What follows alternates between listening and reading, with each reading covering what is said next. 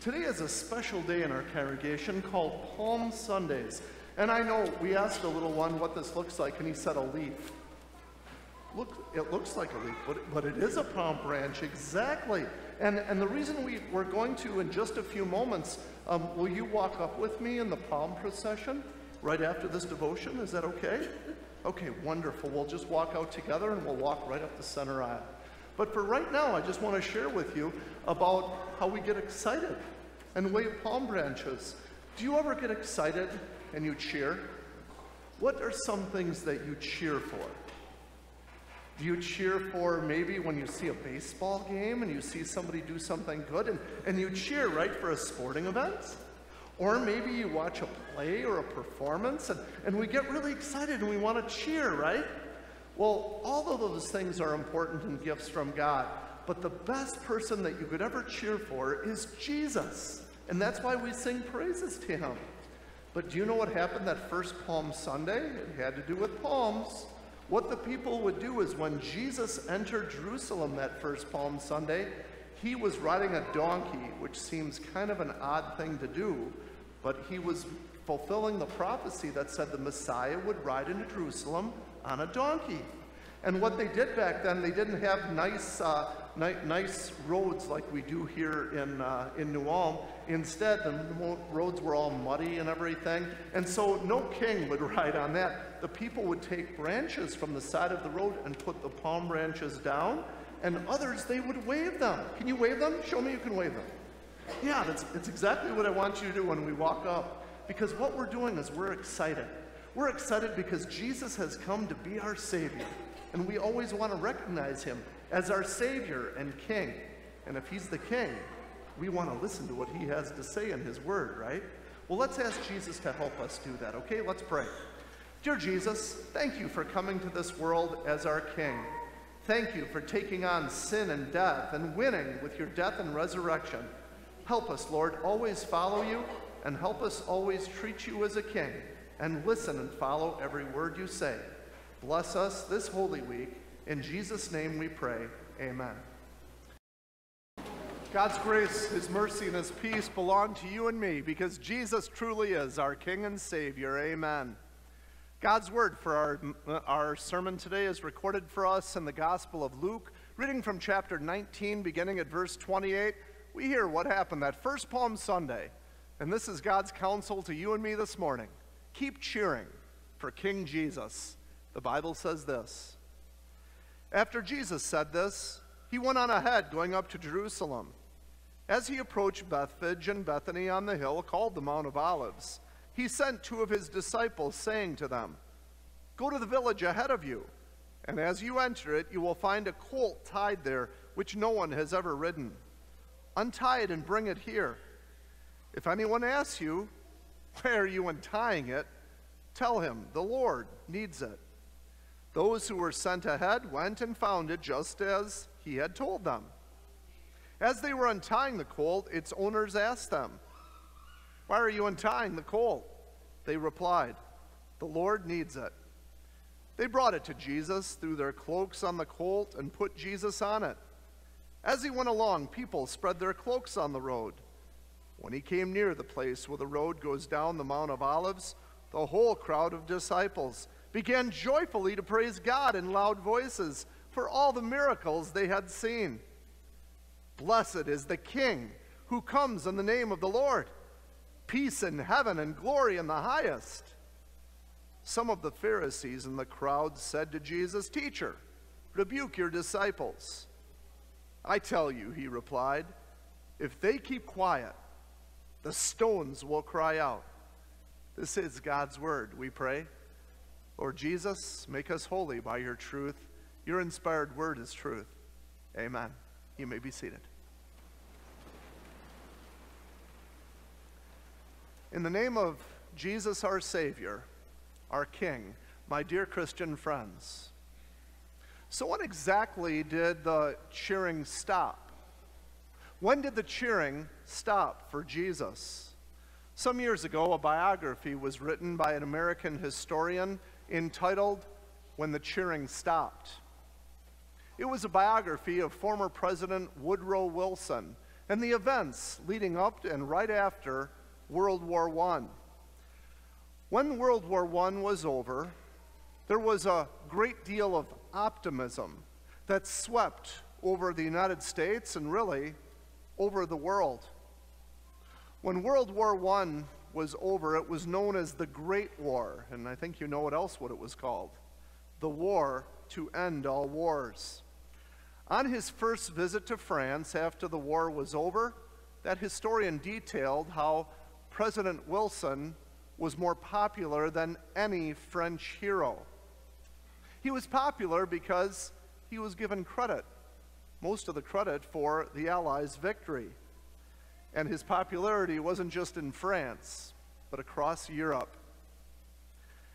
In Vienna, in a Vienna children's hospital, a Red Cross worker was given the difficult task of explaining to the children in the hospital that there would be no Christmas presents that year because of the war and the hard economic times. Only the children didn't believe her. They said, "President Wilson is coming, and when he comes, everything will be all right." That cheering, the cheering for President Wilson, lasted a little over a year after the war ended. And then Wilson ran into political troubles of his own. You see, he also ran into trouble over in Europe. Turns out that the political leaders were more interested in promoting their own personal agendas than the peace of the world. And not only did Wilson run into trouble of his own politically back in his own country, his health began to deteriorate under the stress and strain of it all. And in the very next election cycle, he and his political party were defeated. So President Wilson, the man heralded as the New World Messiah, his career and really his political life was over after a few short years, and he ended his life a broken and defeated man. It's a sad story, but one that we Americans are quite accustomed to. Oh, we like cheering for our leaders, but the question is this: how long will the cheering last? Let me give you a couple of examples. Oh, we get very excited about March Madness, about crowning a new NCAA basketball champion. Well, the championship game was this past week. Even though it's the biggest game in college basketball, do you know who won? That's right, the Kansas Jayhawks. But will you remember that they won 2 or even 3 years from now? Probably not. Or do you know who won Best Actor at this year's Academy Awards? It was Will Smith. You probably won't remember him 3 years from now. You probably will remember his slap. Tragically, every year, less honor is given to real American heroes, less respect is given to monuments of our national heroes. My point, eventually, the cheering stops. But in a much greater sense, that's exactly what happened to Jesus. On that first Palm Sunday, you heard it, how many people were excited, who were waving their palm branches when Jesus entered the city that day. Enthusiastic cheers by all the people and loud hosannas. Hosanna is simply a Hebrew word that means, "Lord, save us now." But those same people who were cheering Hosanna on Palm Sunday, just a couple of days later, by Good Friday, you know what the same people were yelling: "Crucify, crucify." So what happened? In Luke chapter 19, we find out why. As we review the events of Holy Week, we'll better understand the people cheers turned to jeers because Jesus isn't exactly what the world wants. But we know from the rest of the Bible that Jesus is exactly what we and our world need. So come along with me as we tour Luke chapter 19, and let's ask the Holy Spirit to always keep us close to Christ and keep cheering for King Jesus. Notice I said King Jesus. And on that first Palm Sunday, Jesus certainly looked the part as a king, but Jesus did not come as an earthly king. An earthly king to rule by force and to set up shop in a kingdom that you could locate on a globe.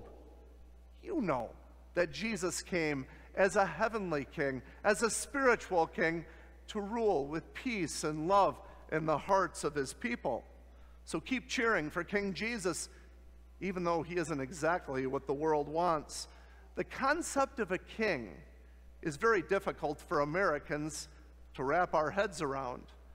I mean, weren't we founded as a country that wanted to get away from a king with our Revolutionary War? And even the concept of a monarchy and a king has fallen on hard times. There was a PBS documentary that interviewed an English commoner. He was asked about the future of the Queen in their country. And that English commoner went on that PBS documentary and said that the Queen was an outdated and a system that was no longer needed. Besides, she and her family were costing the people too much tax money and should be removed. But then the interviewer asked a good question. He said, why does she stay in power at Buckingham Palace? And he said, because she puts on a bloody good show. We, as Americans, really elect our leaders the same way. Do you ever notice that we elect our political leaders more like American idols than what they stand for? Think about America's greatest president. Arguably, Abraham Lincoln would be America's greatest president, but most political pundits agree that he never would have been elected in our social media age. He didn't look the part. So what did Jesus look like? Did he look like a king? Well, of course, we don't have any pictures of Jesus. We don't have any video, but we do have a pretty good idea what Jesus looked like. For we know that Jesus was a Middle Eastern man who rode into Jerusalem that first Palm Sunday, but Isaiah the prophet tells us what the Messiah would look like. Listen to what he gives us detailed information in Isaiah chapter 53. He says that Jesus had no beauty or majesty to attract us to him, nothing in his appearance that we should desire him. He was despised and rejected by mankind, a man of suffering and familiar with pain, like one whom from people hide their faces. He was despised, and we held him in low esteem. My point? Jesus was no male model from a GQ magazine. He certainly didn't look the part or put on a bloody good show. What the world wants is a king who can produce, a king who can give us a good and easy life. There were expectations like that among the Jews that day when Jesus rode into Jerusalem. After all, they saw that Jesus could do what no one else could do. Can you imagine being a citizen of Jerusalem that day? Hey, did you hear what Jesus just did? He just fed 5,000 people with a boy's small lunch, plus women and children. And you know what the people wanted to do that day when Jesus did that. They wanted to make him their bread king. They said, hey, Jesus can provide for our needs right now. And they wanted to make him a king by force. But this was never part of the plan. So Jesus is not the kind of king that the world wants. He doesn't offer a good show. He doesn't look the part, and he doesn't give an easy life. When Jesus rode into Jerusalem that first Palm Sunday, Jesus sure didn't enter like a king or leader would. Now, what would you expect Jesus to enter Jerusalem on? Maybe a golden chariot, or we'd call Air Force One. And yet Jesus rode in on a donkey? Do you know why he did that? Because Jesus was showing what kind of king he truly was. Jesus entered Jerusalem as a donkey to fulfill Zechariah's prophecy that said the Messiah would enter Jerusalem riding on a donkey. But now the people sang their hosannas. They cheered wildly. But then something changed. Why? Because that donkey didn't fit the bill as a beast of burden. And sometimes we get caught up in that same flawed thinking. Sometimes we get caught up in false expectations of who Jesus really is and what he has come to do. Sure, we call Jesus our Lord and our King. We might even wave palm branches in church. But how about when life doesn't go our way and Jesus doesn't meet our expectations? Do we still look to him as our King? We expect Jesus every day to give us downy fresh sheets, porterhouse steaks, an A on every report card, a clean bill of health whenever we go to the doctor. But life isn't like that. And then how do we treat Jesus? Well, we're disappointed. But that disappointment almost bubbles into something else. Not only do we stop cheering for Jesus, our prayer life that seems so important at the time kind of gets pushed off. Our priorities and coming to worship. Really, Pastor, I should come more than just Palm Sunday on Holy Week when we have many different worship services? Really, is that big a deal? Oh, it's easy to put Jesus off in our priority lists. And we also don't like to think that it was our personal sins that separated us from God. Personal sin? That's rebellion against the King, but we don't like to think about that either. We forget that our sins committed in open and secret really is rebellion against our King, and that's a spiritual message that our world doesn't want to hear, and that's why people stop cheering for Jesus. Yet instead, Jesus is exactly what our world needs. He's exactly that kind of King that we need, because Jesus came as a King to battle sin and Satan for us. And as Jesus as our King, he knows what he's doing. Oh, he did right in our reading. Jesus knew exactly where that donkey would be. And even though the disciples had no clue where to find one, Jesus also knew that the others were going to try to stop them from taking that donkey. But isn't that what a King does? A King knows what he's doing.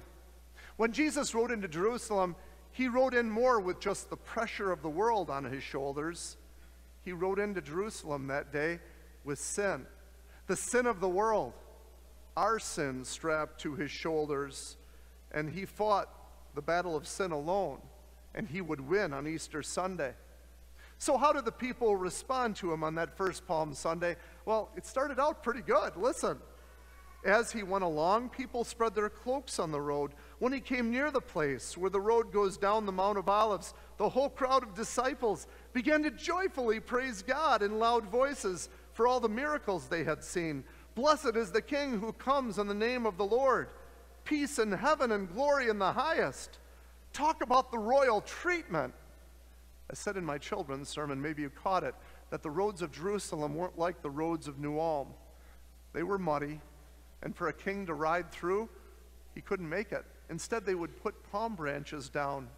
In other words, they would give him the royal treatment and welcome him as a king. So why did the cheering stop? The cheering stopped because during Holy Week, Jesus talked more about a cross that he had come, a place of crucifixion, a place of execution, a place where he would die. And the people sure didn't want that kind of king. But Jesus would die to free us from our sins that separated us from God. For the truth is, all have sinned and fallen short of the glory of God. There is no one righteous, not even one. Jesus talked about sacrifice, his sacrifice. But the people weren't into that. They didn't think he meant it. Think of it this way. Little Jimmy was about to play his pee-wee baseball game, and he stepped up to play up to the plate with runners in scoring position. The coach gave him the sign to sacrifice bunt. Jimmy stepped up to the plate to take three mighty swings and struck out.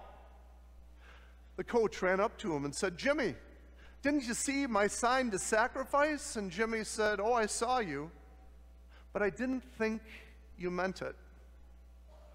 Do we understand that Jesus came to suffer? And he came to sacrifice for sin, the sin of the world, our sin. The scriptures tell us how important we need Jesus, how important we need to recognize that's why he came. That's why he's the Savior.